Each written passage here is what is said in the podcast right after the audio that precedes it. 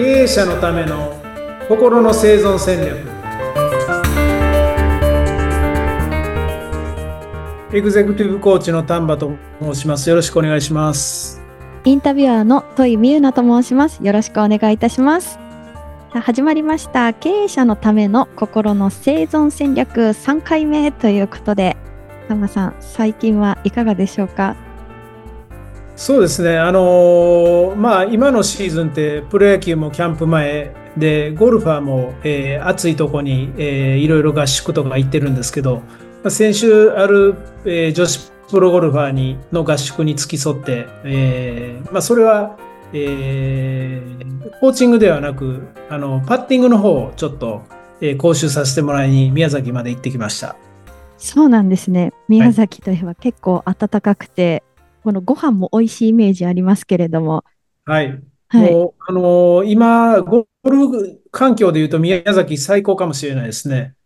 そうなんですか。はい、安さもありますし、食事も美味しいですし、はい。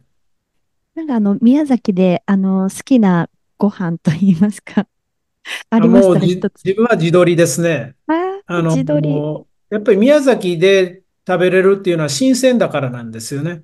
はい。うん食感もいいですし。はい。はい、いや宮崎まだ行ったことないので。ああ、そうなんですか。そうなんですよ。はい、一度行ってみたいすごく魅力的だと思います。ああ、いいですね。この皆様も宮崎行ったことない方いらっしゃいましたら、はい、ぜひ地鶏を食べに行っていただければなと思います。うん、私もいつか野球のキャンプとかで行ってみたいなって思っているところなので、はい、はい、ありがとうございます。今日はですね、あのーと前回少し、あの、私のお悩みといいますか、ちらっとお出しさせていただいたんですけれども、なかなか、あの、練習と本番で、こう、同じ実力が出せないっていうところが、まあ、悩みがありまして、まあ、私もあの、人の前でお話しするっていう、あの、機会がたくさんあるんですね。で、あの、練習では、あの、まあ、原稿を書いて、あの、この通りに読んでっていうのをこう記憶してあの行くんですけれども、いざこう本番でステージに立ちましたってなると、なんか結構足がガクガク震えたりとか、こう、覚えていたのに、スポンと抜けてしまって、あ、何喋るんだっけ？みたいな感じで、あ、全然練習と違うっていう風なところがあって、なんかそういったところがこのメンタルの部分で克服できればなという相談なんですが、先生、教えてください。はい。あのー、まあ、これを語ろうと思ったら、あのー、やっぱり半年ぐらい、なんかかかっちゃうかもしれないですね。はい、学んでもらおうと思ったら。はい。まあ、でも、あのー、本当、えっと、簡単に言うと、ミスにはメカニズムがあります。はい。で、これ2つあるんですけど、はい、えー、まあ、集中力とか、そういうのは別として、えー、自分が掲げるミスミスのメカニズム2つあって、まず1つ目が、えー、極度の緊張感。うん。はい。これ、緊張って、えっと、悪いことではないんですよね。で、今、現代っ子って緊張しませんとかっているんですけど、うん、あの、ある程度の緊張感はパフォーマンス上げます。はい、でも、極度の緊張感。これ何かっていうと、ね、本番始まる前にトイレ行ったのにまた行きたくなるとか。そうなんです。で、はい、で練習と違ってやっぱり見られてる感とかあると、なんか、あの、自分が変わらないのに、周りが変わってるだけで、それに影響されて足がガクガクしたりとか、はい。まあ、これって極度の緊張感なんですね。うん。はい、で、もう一つ、こっちの方が重要なんですけど、ミスを恐れる恐怖心なんです。で、これって不安から来る、えー、心の状態なんですけど、まあ、例えば、えー、っと、なんかミスしてはいけない競技とかってあるじゃないですか、採点とかで。はい、そうすると、練習ではミスしないことでも、本番でありえないようなミスが起こったりっていうのは、これやっぱり何々したらどうしよう、何々したらいけないとか、うん、もうネガティブなことを、えー、未来に起こりもしないような心配事を必死で考えちゃうと、このミスを恐れる恐怖心に、はい、えー、切り替わっちゃうんですよね。うん。もう本当メンタルって、このミスを恐れる恐怖心をどう克服していくかの一択になってもいいぐらいです。あはい。ある種、あれですよね、その本番に入る前に、そのミスを恐れる恐怖心が、こう自分の中で増幅されて、もうそれも相まって極度の緊張感になって、本番に行っちゃうものだから、足が震えたりとか、もうどうしようどうしようってなっちゃうっていう、そういうことですよね。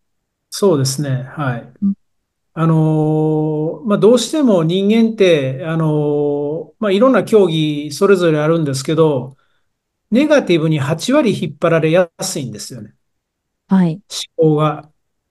はい。その中には、やっぱり、ね、何かいいものを見せようとか、何々しないといけないとか、何々したら親に怒られる、チームメイトに迷惑かけるとか、うんそ、そういうネガティブに引っ張られやすいんで、そう思いながらパフォーマンスするとそうにしかならないんです。うーん、じゃあ実際どうや。っていくかっていうと、はい。もう、えっと、成功のイメージ鮮明に描きながら、じゃあ結果、みんなに祝福されて、自分がトロフィーを掲げながら涙して、どういう言葉を発してるか、まあ、そういうことを先に、えープラスイメージで全て満たす。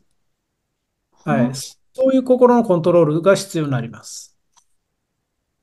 そうですね。こう、いきなりこの成功イメージって なかなか難しいから、まあ、その、ネガティブな、ね、この失敗したらどうしようっていうのは、こう湧き上がるのは仕方ないとしても、そこをいかにすぐに成功のイメージに変えれるかっていうことですね。